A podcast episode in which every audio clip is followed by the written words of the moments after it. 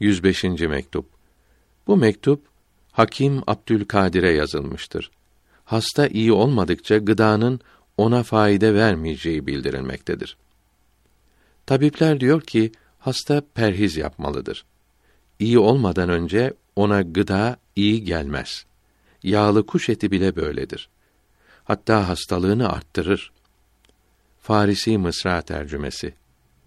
Hastanın yediği hastalığı arttırır.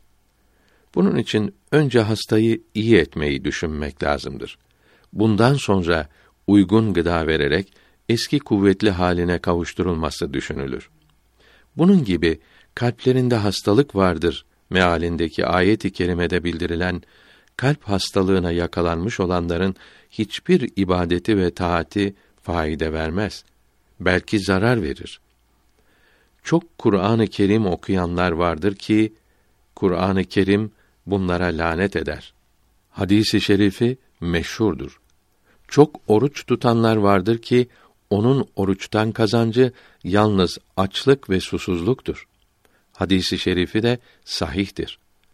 Kalp hastalıklarının mütehassısları olan tasavvuf büyükleri de önce hastalığın giderilmesi için yapılacak şeyleri emir buyururlar. Kalbin hastalığı Hak Teâlâ'dan başkasına tutulması, bağlanmasıdır. Belki kendisine bağlanmasıdır. Çünkü herkes her şeyi kendi için ister.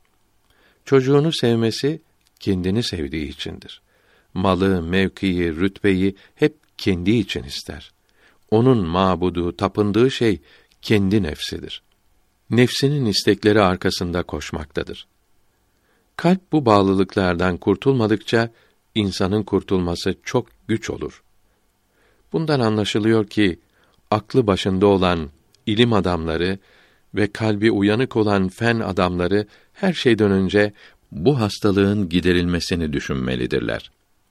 Farisi Mısra tercümesi İçeride kimse varsa bir söz yetişir.